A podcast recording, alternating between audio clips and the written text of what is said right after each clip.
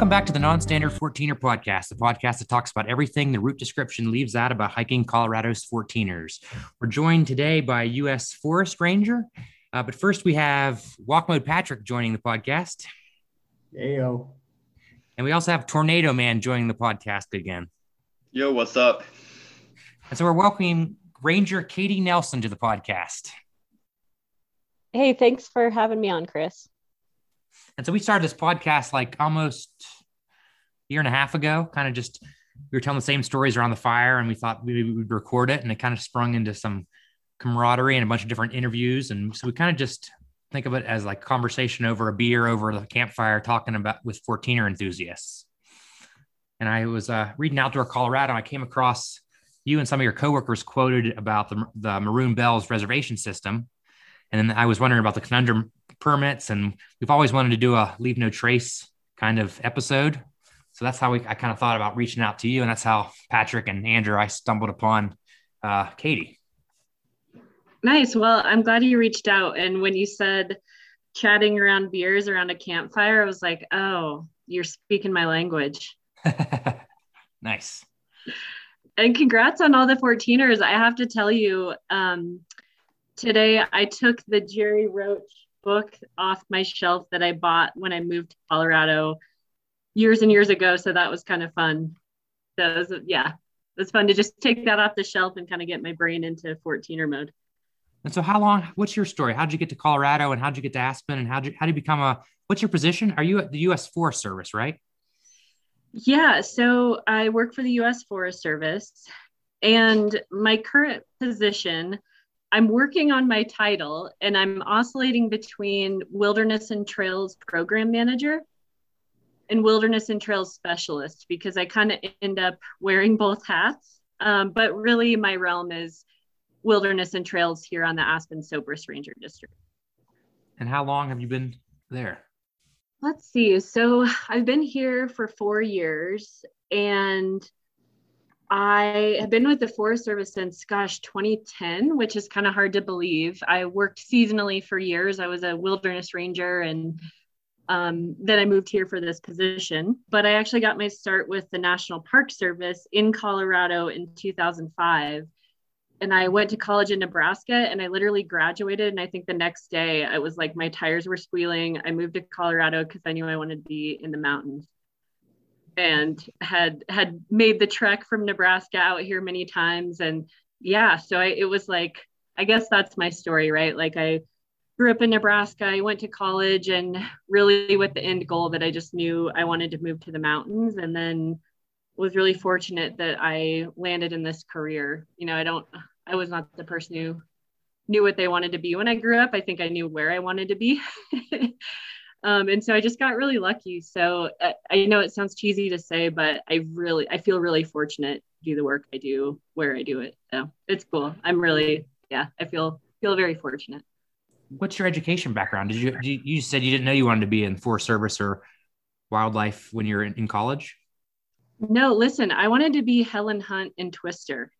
so I grew up in Nebraska, and I mean, the storms there were epic. Um, I missed those. But when I went to college, I didn't know what I wanted to do, except I was like, yeah, that seems cool. I'll be a tornado chaser. and then I had this amazing calculus professor who convinced me to be a math major. So I'm actually a math nerd at heart. And so I went I went on and got my mathematics degree for no other reason than I liked it. And I thought, oh, this will be really interesting. And then again, as soon as I was done, I was like, okay, now I can move and go live and work outside. So that was my story. I, I, uh, yeah, I went to school for math and then moved moved to Colorado afterwards. So you should you should uh, for kids out there, it's you know pay attention in math because one day you could be a park ranger, a, a forest ranger. Yes. That's incredible.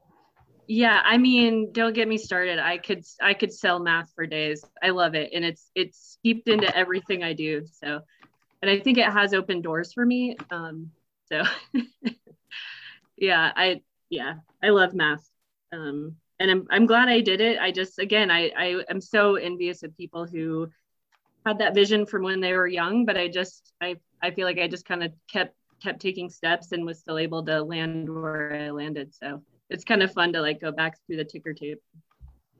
So do, do people call you Ranger? Do you, how do you refer to yourself? Do you make your friends call you Ranger Nelson or Ranger Katie or? Oh, that's so funny. I don't make anyone call me that. I I have been called Ranger Nelson before. Yeah, I, I yeah, I'd say yeah, Ranger Nelson sticks. Um, I have good friends who just who love to call me that. When I was a wilderness ranger, uh, it's a dirty job. I mean, it's an amazing job with a beautiful office, but it's hard work and you're dirty and you're cutting trees and you're cleaning up trash and clean up fire pits and you get dirty. And I, I found out later that people were calling me Ranger Pigpen. so that was a good one too, but thankfully it didn't stick. So what's your average day now as, as your position right now in the, uh, is it White, White River National Park? Well, there's like three different US, there's like a giant US forest, right? There's like six US forests, and then there's like sub forests, and then there's like different districts, or how does that work?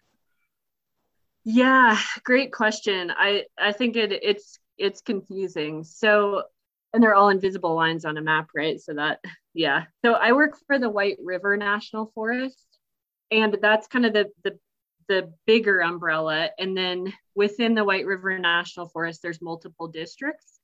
So essentially, the White River, you know, kind of west central Colorado, you know, other places on the White River like Hanging Lake or um, Quandary or you know the Maroon Bells Snowmass Wilderness. So the forest is big, and then it's divided into districts. And so then I'm on the Aspen Sopris Ranger District, which for folks who are familiar, that's essentially kind of the Roaring Fork Valley and the surrounding mountains. So I think it's about 750,000 acres.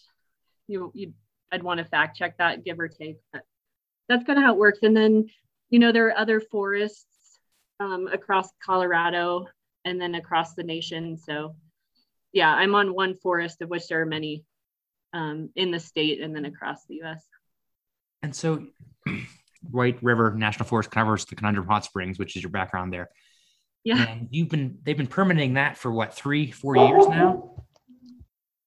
Let's see. So the permit system went live in April of 2018.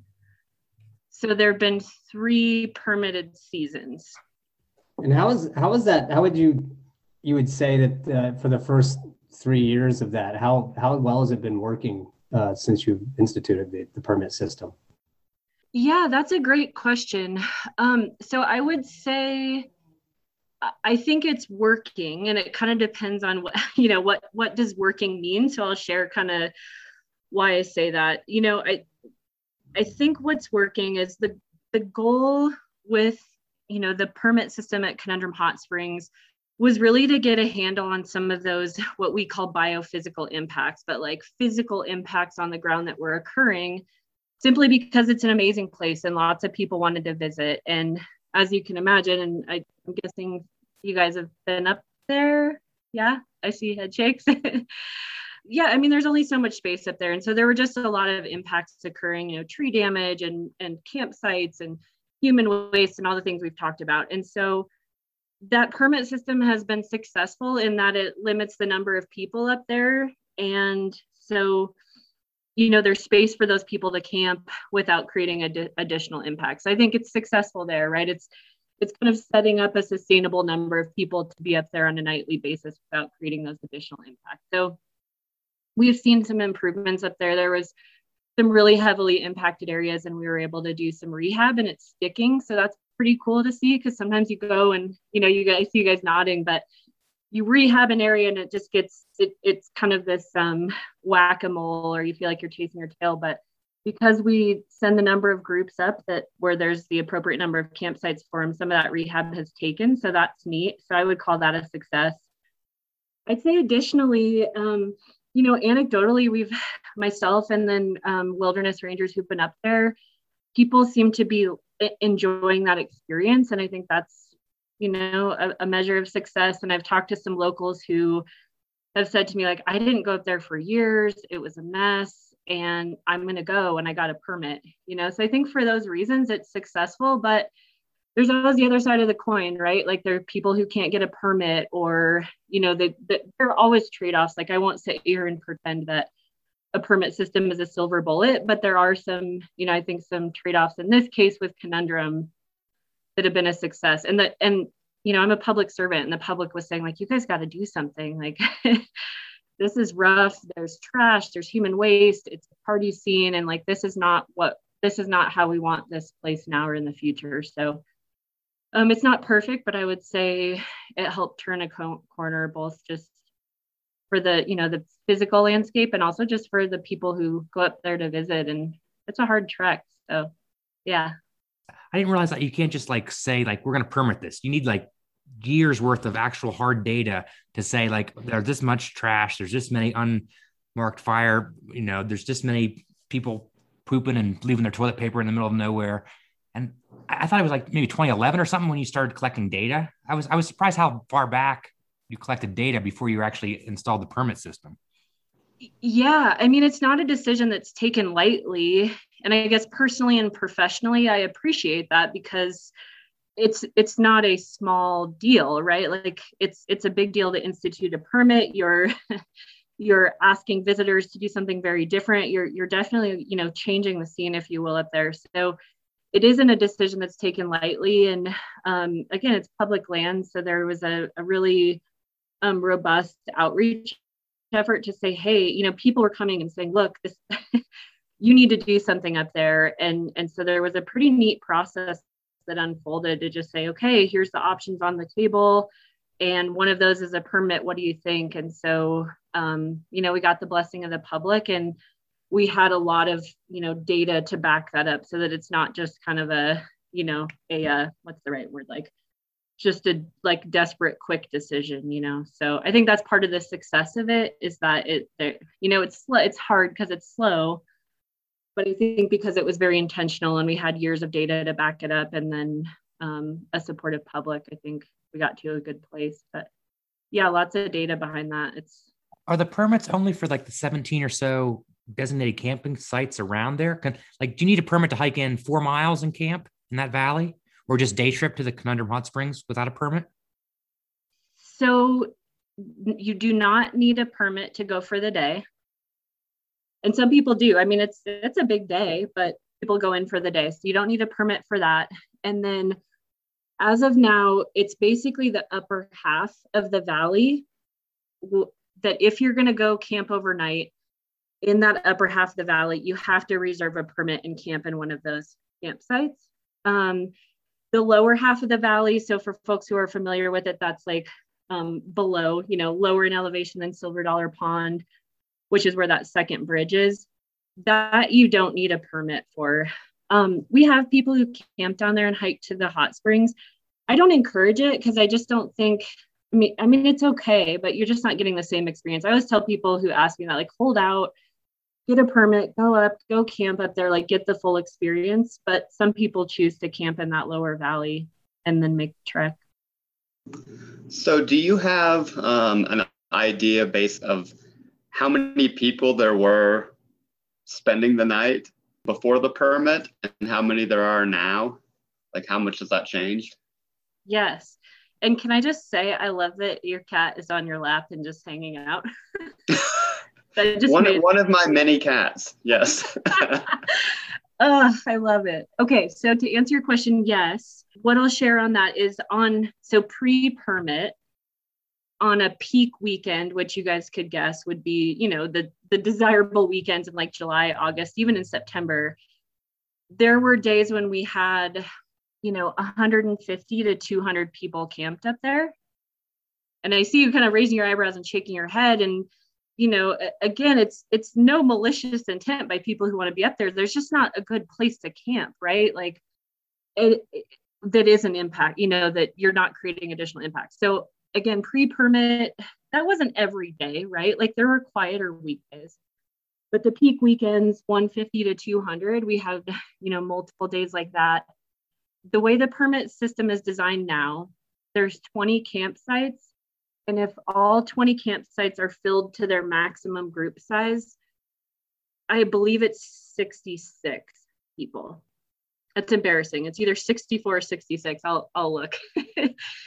so some people might say, oh my gosh, 66 feels like a lot. Some people might say, oh, 66 doesn't feel that many, but that was based on the number of um, campsites that were existing up there that we felt like kind of met those, you know, qualities of a, a, a sustainable or right a, a, good a good campsite for people to go up and camp. And so we just um, yeah we permitted those 20 20 campsites, and if they're all full, it's 66, I think. But they're not not all of them fill. You know, some people don't like a four person campsite. Some people go up with two. So yeah. And you can't have fires on those sites, right?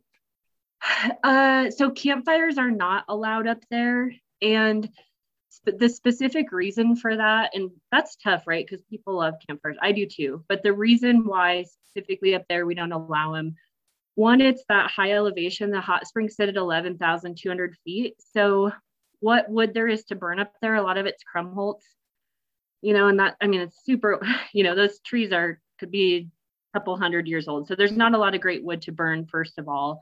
And what's there are, you know, those amazing old trees. And then, two, just a high volume of people.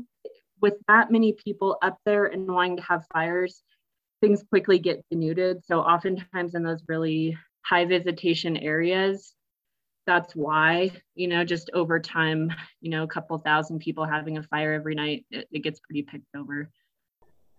Ooh, where'd she go? Yeah i think uh, she disappeared. I, I sent her an email. Let's see here i'm curious what they do about uh think they require wag bags for in the maroon bell wilderness or conundrum even at 66 people a day that's still a lot of a lot of poop well, you know the the LNT they're starting to talk about, um, and I think CFI even uh, had a post recently about that too. Is they're starting to talk about that uh, you know the cat hole in certain scenarios is no longer, or they're talking about will be no longer sort of the, the standard for for your waste disposal, and that's because one at, at high altitude your waste doesn't just you know doesn't degrade as fast as it does at lower altitude.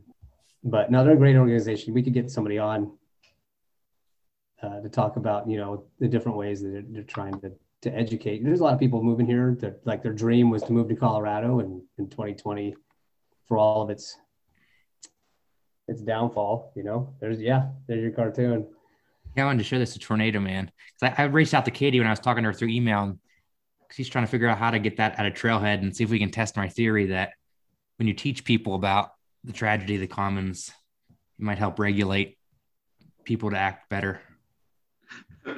this is a cartoon I use in my class, Tornado Man, when I, when I teach public goods and, and common goods in my one lecture.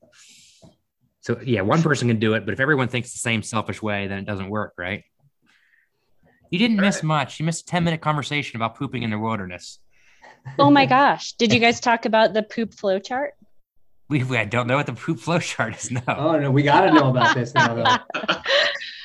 the poop flow chart. I just saw it the other day, and uh, uh, what I saw, I think it's a cooperation between the Forest Service and Leave No Trace. And if you Google that, uh, it comes up, and it's this awesome flow chart, which I'm a fan of, that gives you a, kind of a decision tree for pooping in the woods. And i loved it. I thought it was the most clever thing ever. Huh. you look it up? I'm, I'm going there right now. I gotta see this. Do you think that's the like when you get a permit at conundrum are you given a wag bag or, or what's the what's the deal with trying to maintain that many people that much waste in the conundrum creek valley yeah, I mean it's definitely a challenge up there. So, you know, the the kind of the gold standard, I guess, if you will, would be to dig a cat hole, but that requires you to be, you know, 70 big step, steps away from water and campsites. And that's tricky to do up there, in addition to the fact that there's just a high concentration of people. And so, yes, we do provide human waste bags at the trailhead, which is essentially a bag and that allows you to carry out your poop. You know, I I was in the climbing word world for a while and i think there's like that's maybe a little more commonly accepted and we were curious what people would do with that you know especially where there's a lot of never evers that visit conundrum that's their first backcountry experience and you know it's an interesting concept and we've had a lot of people who who use them and you know, like them. And I, it's really, you know, helped the, the poop situation up there for sure. Did you guys find the poop flow chart yet? Yeah. Yep. It's great. you know, I think that belongs at a trailhead and just like, you know, like right next to Stifler's uh, cartoon that he uses when he teaches. Those two together could be pretty powerful. So the flow chart for people that understand it, you know, sometimes some people look at flow charts and they're like, uh, you know, and then you have the cartoon version of Tragedy of the Commons, and I think everybody can get that. yeah, you know, uh, Patrick, I think that was your suggestion about posting it at the trailhead. I've been thinking about that just as another tool for people to to um a, a, tool available to help people learn how to poop in the woods. Someone had to teach me, you know. in fact, it was on my first 14er. Uh, I that's when I was like indoctrinated into the little, you know, the shovel, and I was like, oh my gosh, what's my friend telling me about? it's funny to think about now, but I just always remember that. But you know, it's like someone had to teach me, and so I love all these creative tools out there just to to help people because it's you know, I maybe some people are born with that, but I definitely had to have someone teach me. So I try to remember that because it's hard not to get frustrated. What was your first 14er? Harvard. Oh. I uh it's been gosh, it's been years, years since I've been on a 14er. But I I do feel like given my current role here professionally, I feel like it's it's important context, especially kind of because it comes up a lot. And then personally, it's also like a, a great challenge. So I I haven't yet, but I am interested. Have you done the four pass loop? I have. Mm-hmm.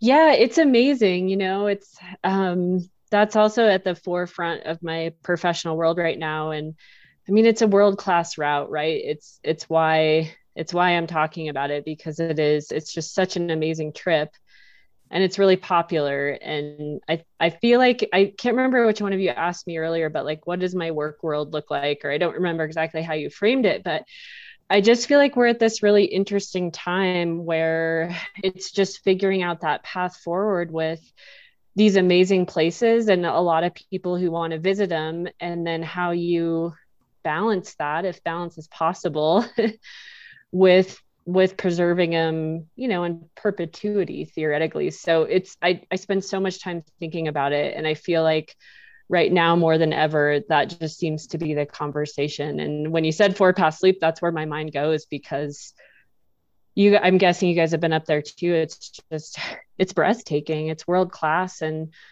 also it's yeah, some of it's pretty impacted. So it's just really interesting you know it's i'm i'm glad to be doing the work and it's also really hard. If you had a ton more funding what would the forest service do? Would, would they just have more rangers constantly just hiking the trail and camping and being stewards and talking to people and giving fines? Or, or how do you what do you think if you had a big injection of, of money and you doubled your uh, staff or whatever how would you preserve the four pass loop in the Maroon Bell wilderness Oh my gosh, I love that question. I wish that I did have that magical infusion. Uh, I so what would that look like? I think there would be this like multifaceted approach that I would take and I think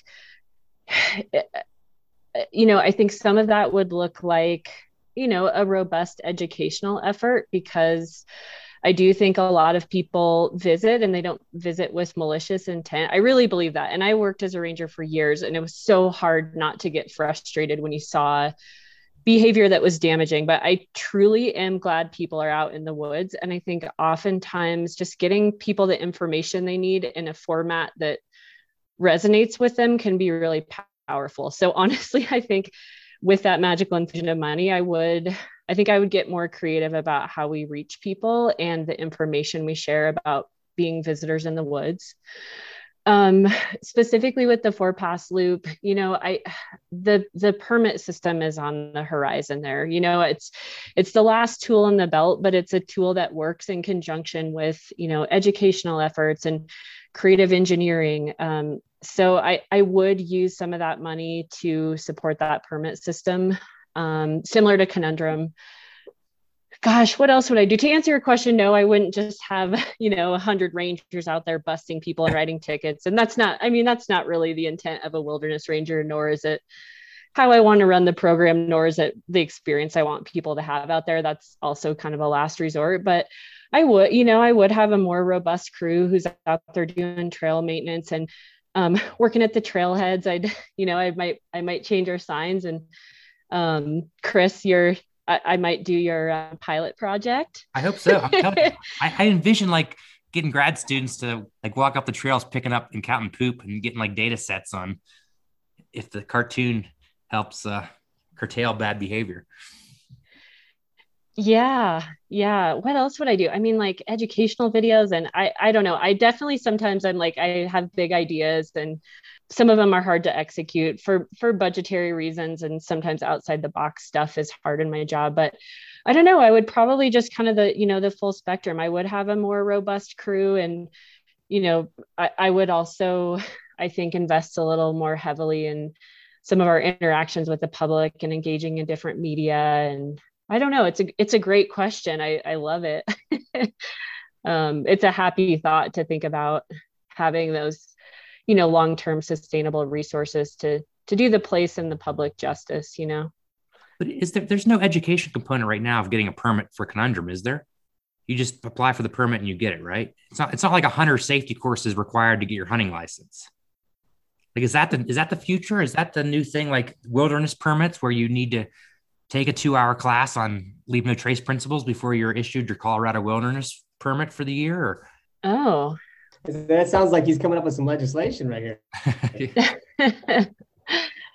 well, I'll speak to the current, you know, what that looks like currently. So for Conundrum Hot Springs permits, we only issue those online uh, through recreation.gov. And so there is a lot of information on there, including this awesome video that Leave No Trace helped us make.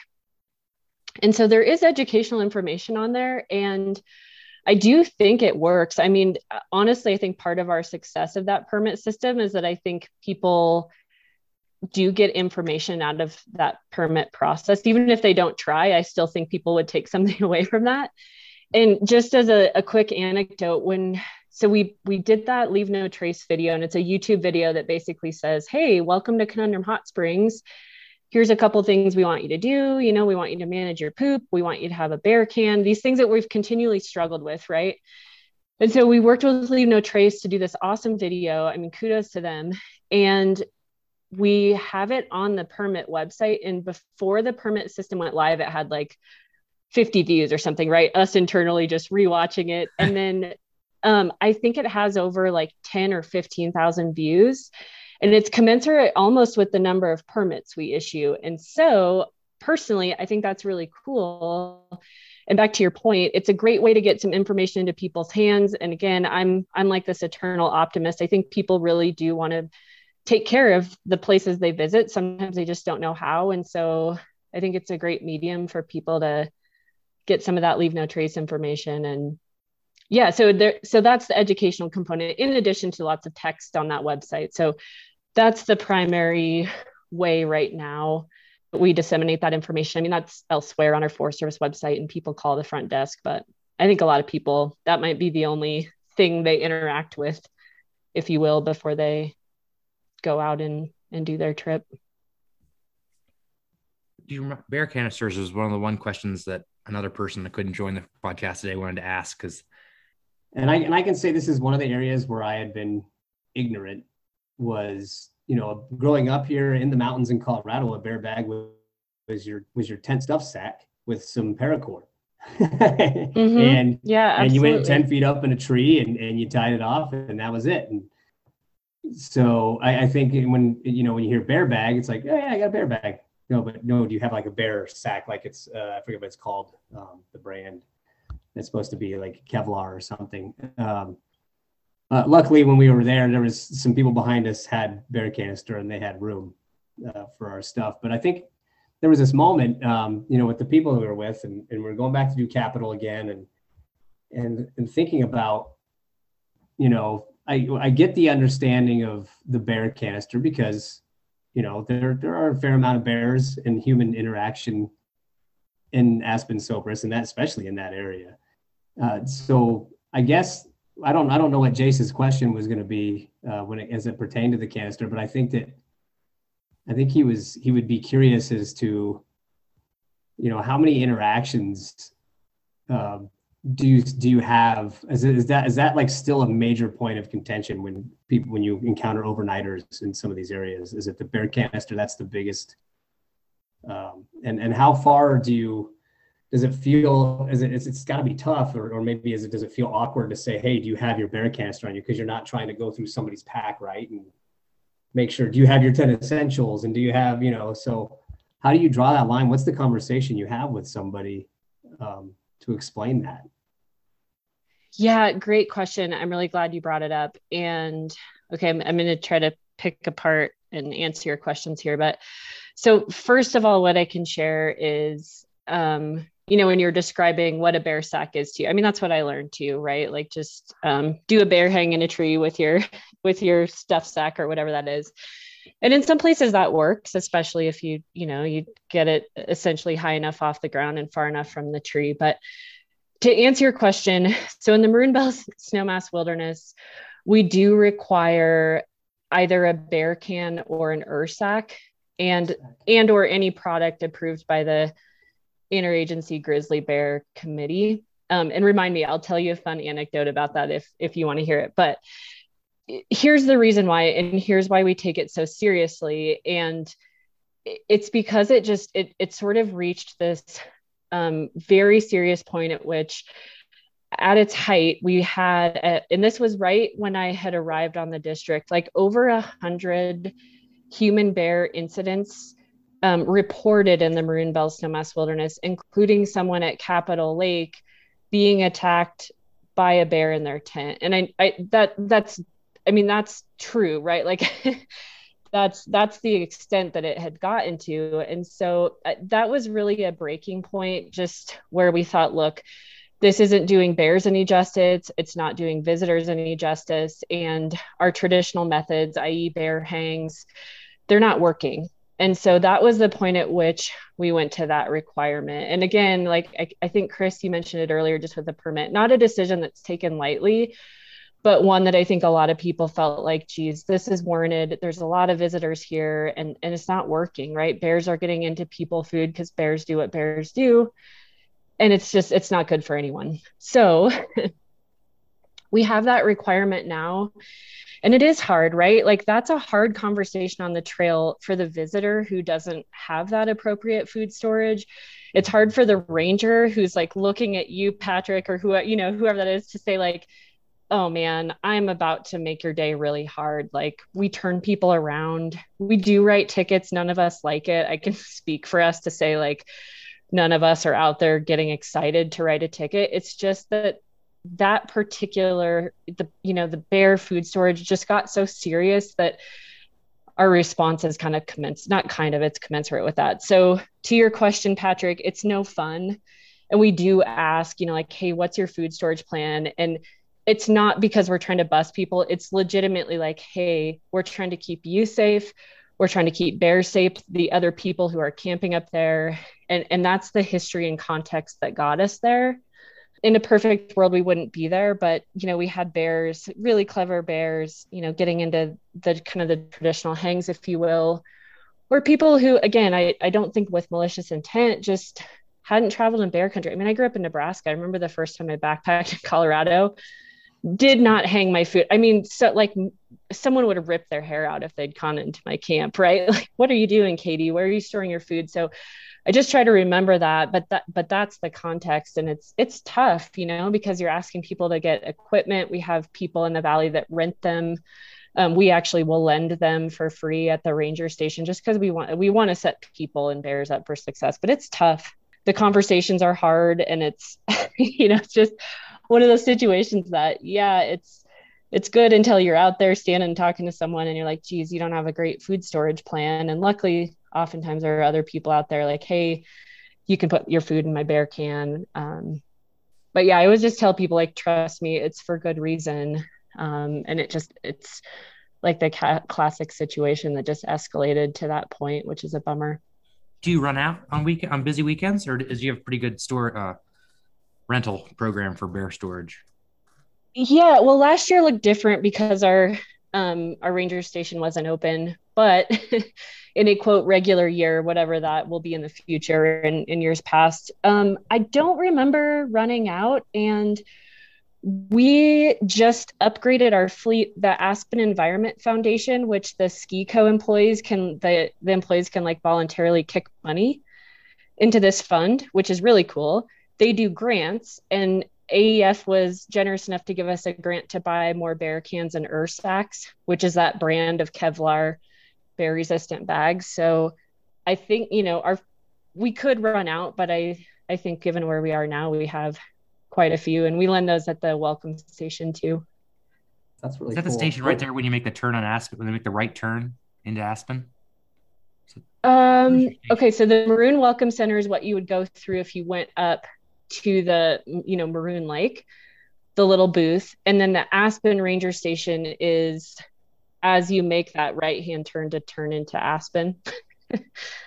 and then the Carbondale Ranger Station or the Sopris Ranger Station in Carbondale, we have some there. I say that just with the asterisk. I, I don't quite know what the ranger stations will look like this upcoming year, but at the Maroon Welcome Station, we have those um, that we lend out. So, what's the next step then? If you know, has there has there been any consideration or talk about, you know, when when you're talking about the lack of of bear canisters going into an area, and you feel like you're at that sort of inflection point of okay this is this isn't working. Has there been talk about you know bear boxes? I know you see in some in some campgrounds where they you know rangers ones still like just install these giant metal boxes that keep bears out of it has there been any talk about that in some areas in, in your district yeah so in some of our, I guess, in Forest Service speak, like front country, or that's not Forest Service speak, but some of our front country campgrounds, right? We uh we ha- we do have bear boxes, so like the yeah the big hard sided metal containers, like Lincoln Creek, we install them up there. Uh, some of our other campgrounds have them. You know, as far as installing them, like up in the Maroon Bells Snowmass Wilderness, personally, and professionally and then also because it's designated wilderness right that that looks a little different for management. And so to install a big metal box in a designated wilderness area is definitely you know that's that's a development. It, it does kind of change that both the look and feel of that place so that being said i think there are areas that have done it i'm thinking of yosemite if i'm not mistaken so it's a tool that's in the toolbox but for me, it would be further towards last resort in a designated wilderness, specifically because we're obligated to preserve, you know, that undeveloped natural character of that area. So ideally if the if the responsibility can be on the visitor and we can be successful, I really like that model. So yeah, I hope that answers your question. It's definitely a thought that's crossed my mind and it's been suggested and it's not a bad suggestion, but it's definitely in a in a designated wilderness area that's that's a layer that right. we're considering if that makes sense yeah i would i would personally not like to see that back there i just wondered if that was you know at some point like you said it's you get to the that one that line where somebody's like the last attack okay and now this bear is going to lose its life and and this hiker hopefully you know possibly could have or hopefully didn't yeah. but, um just it's it's the things that you have to consider when you're in a position to balance. It's it's really a tough job that you have to do to balance the keeping things wild and pristine and, and balancing human safety and sometimes human ignorance right? Because bears bears like you said bears wildlife do what they do and and we're in their turf and mm-hmm. um, that's really tough. I i would personally not like to see that. But when it comes to like 2020 you know what was what was the biggest challenge for you talking about like this the influx of people to the wilderness uh, as covid hit? What was i mean in the wildfires like this had to be a really crazy crazy year for you yeah i I want to answer. I just want to go back. I want to share that the bear canister program has been really successful. I feel like that's a good bookend before we get too far away. So, back to your question. I mean, we went from like what I described as like the height of that um, to the last couple of years. I think one year we didn't have any reported incidents. Um, last year we had one non-serious one. So I think I'll, I'll just continue to stress like getting the word out, like, hey this is a tool that works this is a tool you need to use here and it's a good outcome. So um, i just i thought that was a good good bookend. Okay so 2020 yeah i mean geez i i don't know patrick if i have words yet but i'll try to narrow it down to just my professional experience which was just really interesting. The you know i i'm working with um this rock star who I work with named Wiley, who's helping me with some of the data. So I don't actually have the wilderness visitation numbers yet for 2020. So I'm kind of on the edge of my seat to see, you know, I, I have it in my mind, like I have some assumptions. But but I guess what I would share was it it I think what we're gonna see is that there was more visitation in 2020 and certainly I've the narrative right now can be really negative, like, oh, there's all these impacts and you know, all of these problems. And sure, it presented some management challenges, but I guess I'll share this really cool experience I had outside the ranger station. I just happened to be walking, you know, walking out of the ranger station. I talked to this guy who had like gone and fished and caught his first fish ever. And he was like glowing, right? Like, here's this person who yes 2020 presented all of these challenges and yet it it opened this opportunity for him to go and and catch a fish which for me is like i'm so lucky. I grew up getting to do that. And here's this guy who is just like glowing from that experience. And i saw that i saw that like as i was out and about and talking to rangers. And I, I think there's something really beautiful about that. And i'm like choosing to really focus on that. And i also think you know, it, it did present some challenges for us as managers and for the recreating public who are maybe used to a place being quiet and now there's a lot of people and that's change and that's hard and and what are we going to do and what's that going to look like down the road? So that was just kind of me verbally processing but I, I saw some like really beautiful moments in it and also i think some challenges that we're going to have to kind of figure out how we want to move forward. So I don't know if that answers your question, but it was just really, it's just so interesting. There's like so many interesting conversations around COVID and recreation. And I, I'm just right now kind of in that like perspective taking mode of like, whoa, I'm still trying to take that all in and and sort of look forward to see what's next. But it's different, right? I don't know. I know no, nothing I'm saying is profound, but um, it's just really interesting. so sorry, that was like a soapbox there, but that was great. I think something related that you know someone talked to me about was, you know, everything was shut down. Um, in terms of like big venues, you couldn't go sit and watch a Rockies game. You couldn't go to a concert at Red Rocks. So all these people from Denver were out for the first time I mean, plus we had tons of out of state visitors too, who maybe normally some of them would have gone to other countries for trips. If I can day trip something, I'll usually day trip it um, in the sense that, you know, it kind of leaves less impact and I don't mind getting up early and getting home late. Saturday afternoons, driving back to Denver on I 70, normally in the summer are busy. There was no one on the road. Everyone went out and stayed all weekend. Sunday afternoons, the worst I'd ever seen. Just hours sitting on I-70.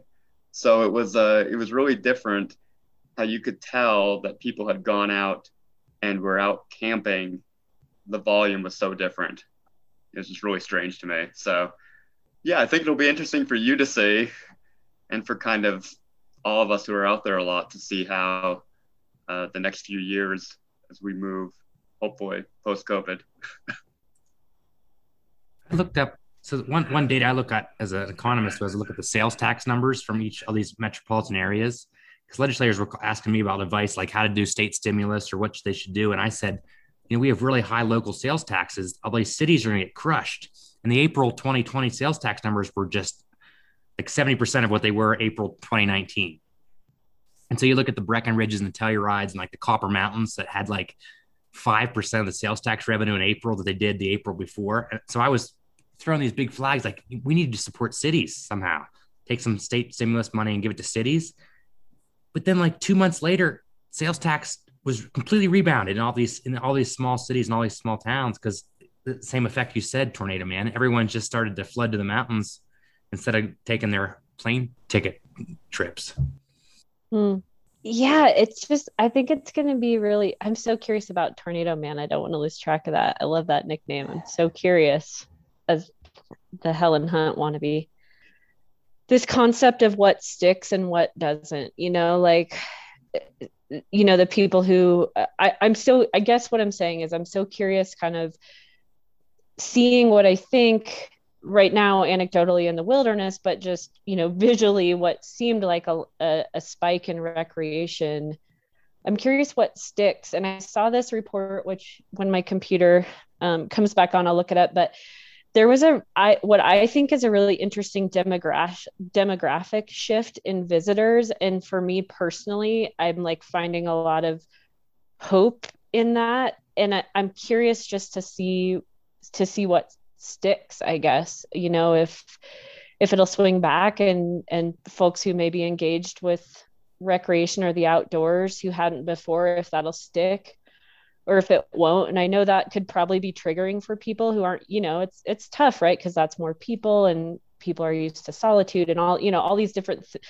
personal things we have around these public lands.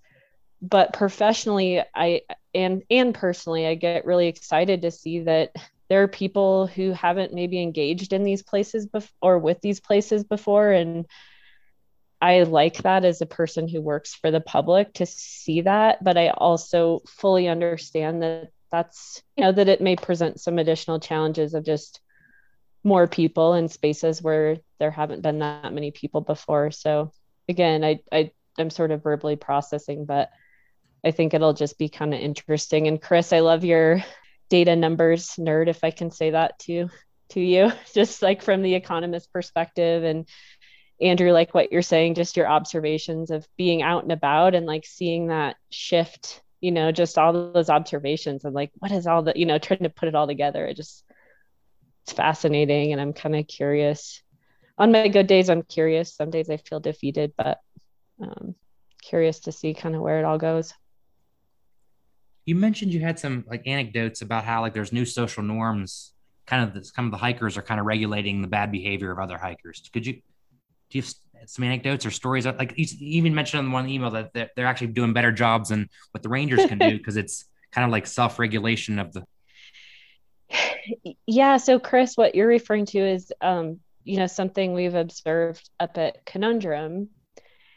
And if i can describe it it's that there's sort of a i guess a social enforcement of you know the permit system and bear cans and poop behavior and you know all of these things that we ask of people up at conundrum. And in some ways i think that could be a really good thing right? Like the the norm at conundrum is we take really good care of this place and we know that this permit system is in place to protect it. And so you know we're there's buy-in right? And i i think that's a good thing right? Like i'd rather have that be the norm up there, then like we described, it's really hard to be a wilderness ranger up there and have those hard conversations and write a ticket or ask people to leave who don't have a permit. So in some ways, I think that's neat if that's the norm.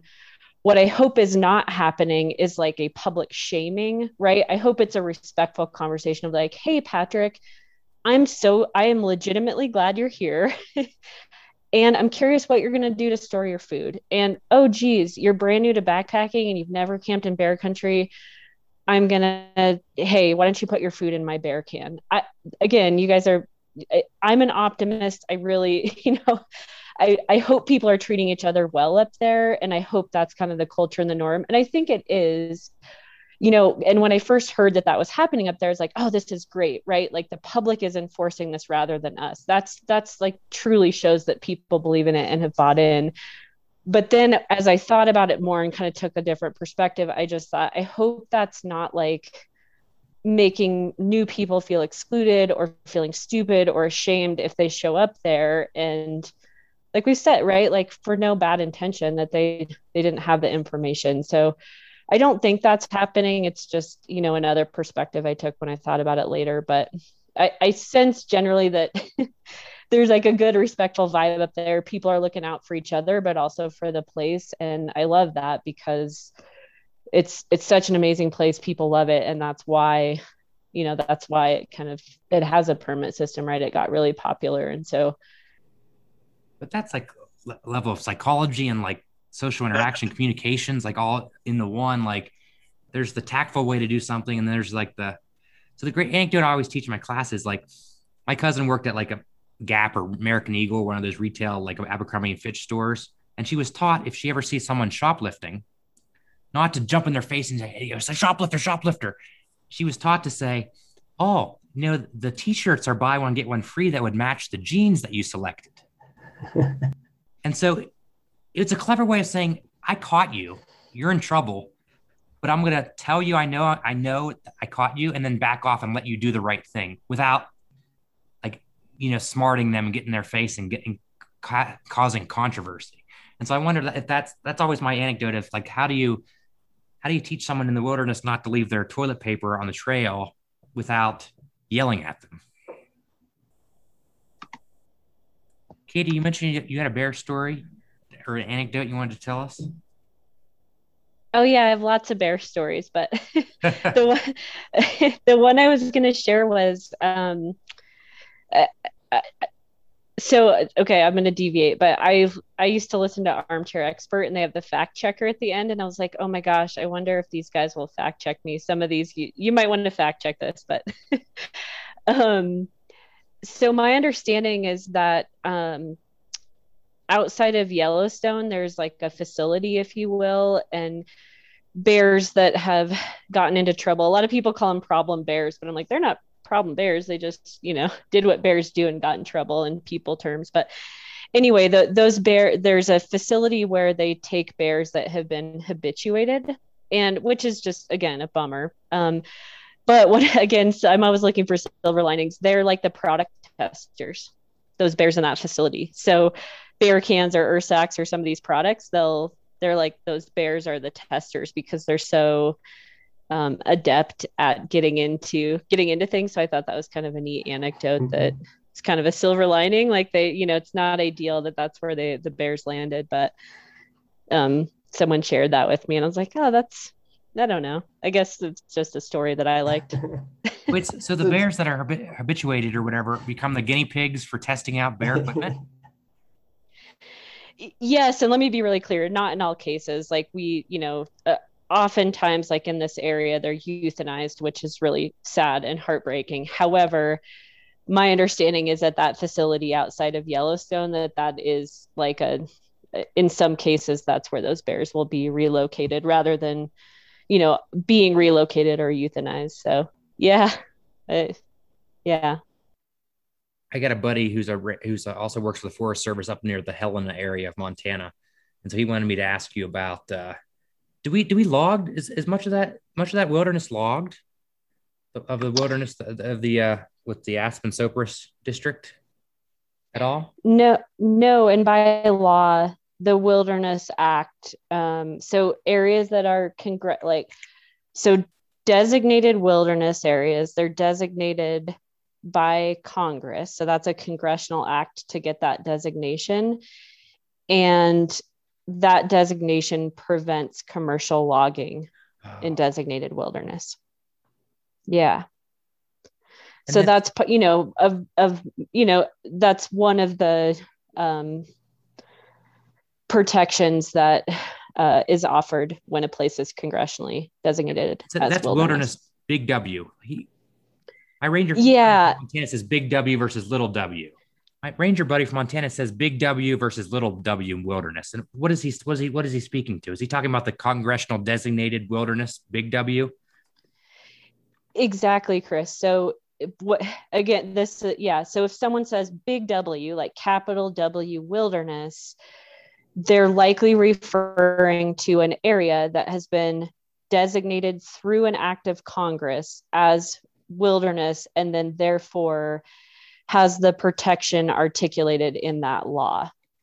However, I think it's important to note, you know, and this has been a paradigm shift I've had that wilderness by law it ha- you know that law are, gives a, a definition of that and and that specific protection but i also just think it's important to realize that like the word wilderness lowercase w people that means all kinds of things to people and that's okay too right? Like you know sometimes people say like well that isn't wilderness or that is and i just thought like the capital w wilderness it's designated and that gives it protection under the law but i just like to acknowledge that like that word wilderness people have their own connection with it and narratives and i love that. So that's kind of the distinction.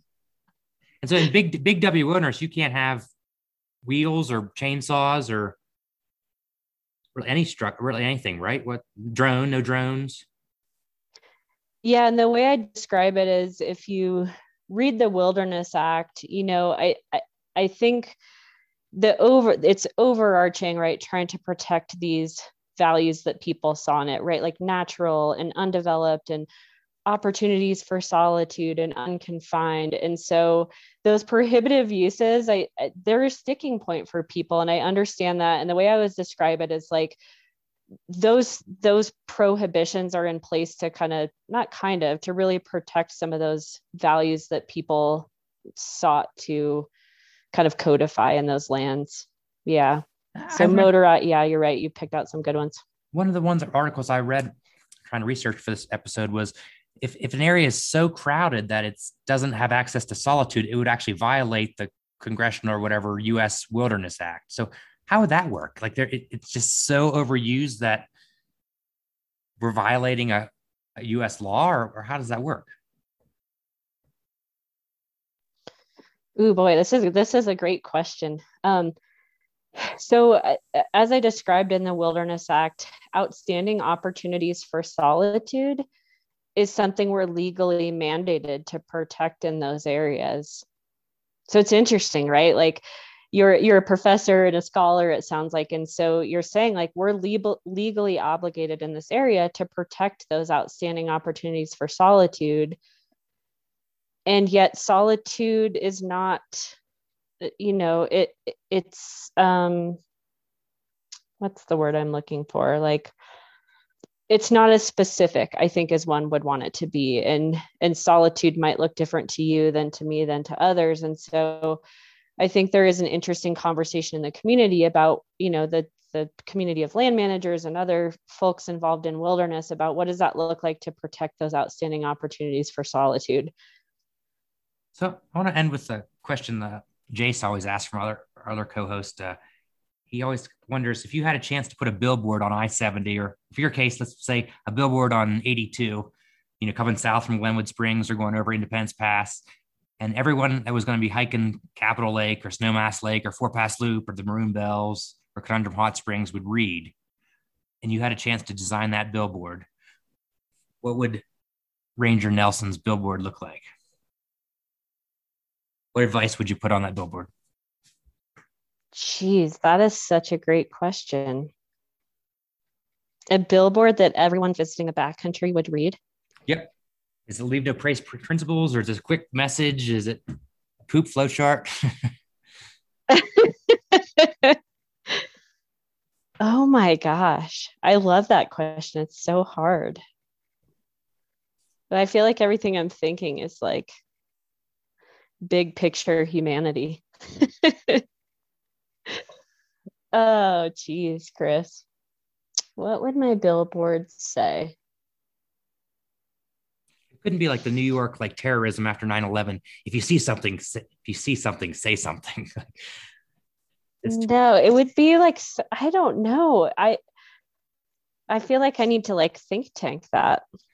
um, it would probably be something to the effect of like again, this is going to need to be workshopped, but something effective like, I'm really glad you're going to visit and I need your help to take care of it. You know, I don't know. Like, it's such a community collective effort. So I need to workshop that, but I've literally said that out on the trail to people and it's genuine. Like I am glad you're here and the future of this place depends on you. And I that's probably sounds really cliche. I wouldn't choose the poop flow ch- flow chart. That's good messaging. That's got we're in it together. It's your job to kind of help everyone out and maybe the Yeah. website to the video that you you mentioned. yeah. Chris, I'd love to sit in on one of your classes. Hey, with Zoom, I can see, yeah, or I can send you the chapter of my book I'm trying to work on about the tragedy of the commons. And because I think you'd really enjoy the, because the first person to win the Nobel Prize for economics that was a female was Elinor Ostrom. You should look her up. She basically traveled the world and looked at all these situations like in India and these small villages that basically regulated bad behavior through non permits and non private regulation just and so she won the Nobel Prize for these unique situations where these small villages maybe regulate. You can only cut down three trees, and if you cut down four trees, you're shamed by the village, and and, you know during the you know Sunday dinner, and so that that's a mechanism to regulate better behavior. Mm. I'd love to have a whole podcast about the economics of the commons and leave no trace and Oh my gosh, I just want to be a fly on the wall for that because I feel like I have so much to learn and it's really just like speaking to me in a way that I I just I I it's like the billboard, right? Like I'm glad you're here and also we're in this together, right? Like this truly for this to work, it can't just be me, Katy, sitting in my office or Veronica, my awesome wilderness ranger. You know what I mean? Like that's just not a model that's going to work. So I love that, Chris. I, I want to just sit and be in the silent peanut gallery for that because I find it fascinating. So thanks for sharing that. The other one I could think of is like Denver Water here on your Denver Water bill. It says their, their slogan for Denver Water is use only what you need, which is Mm, a clever way of saying don't waste water, but use water in such a way w- that you need it. It's not, it's not like,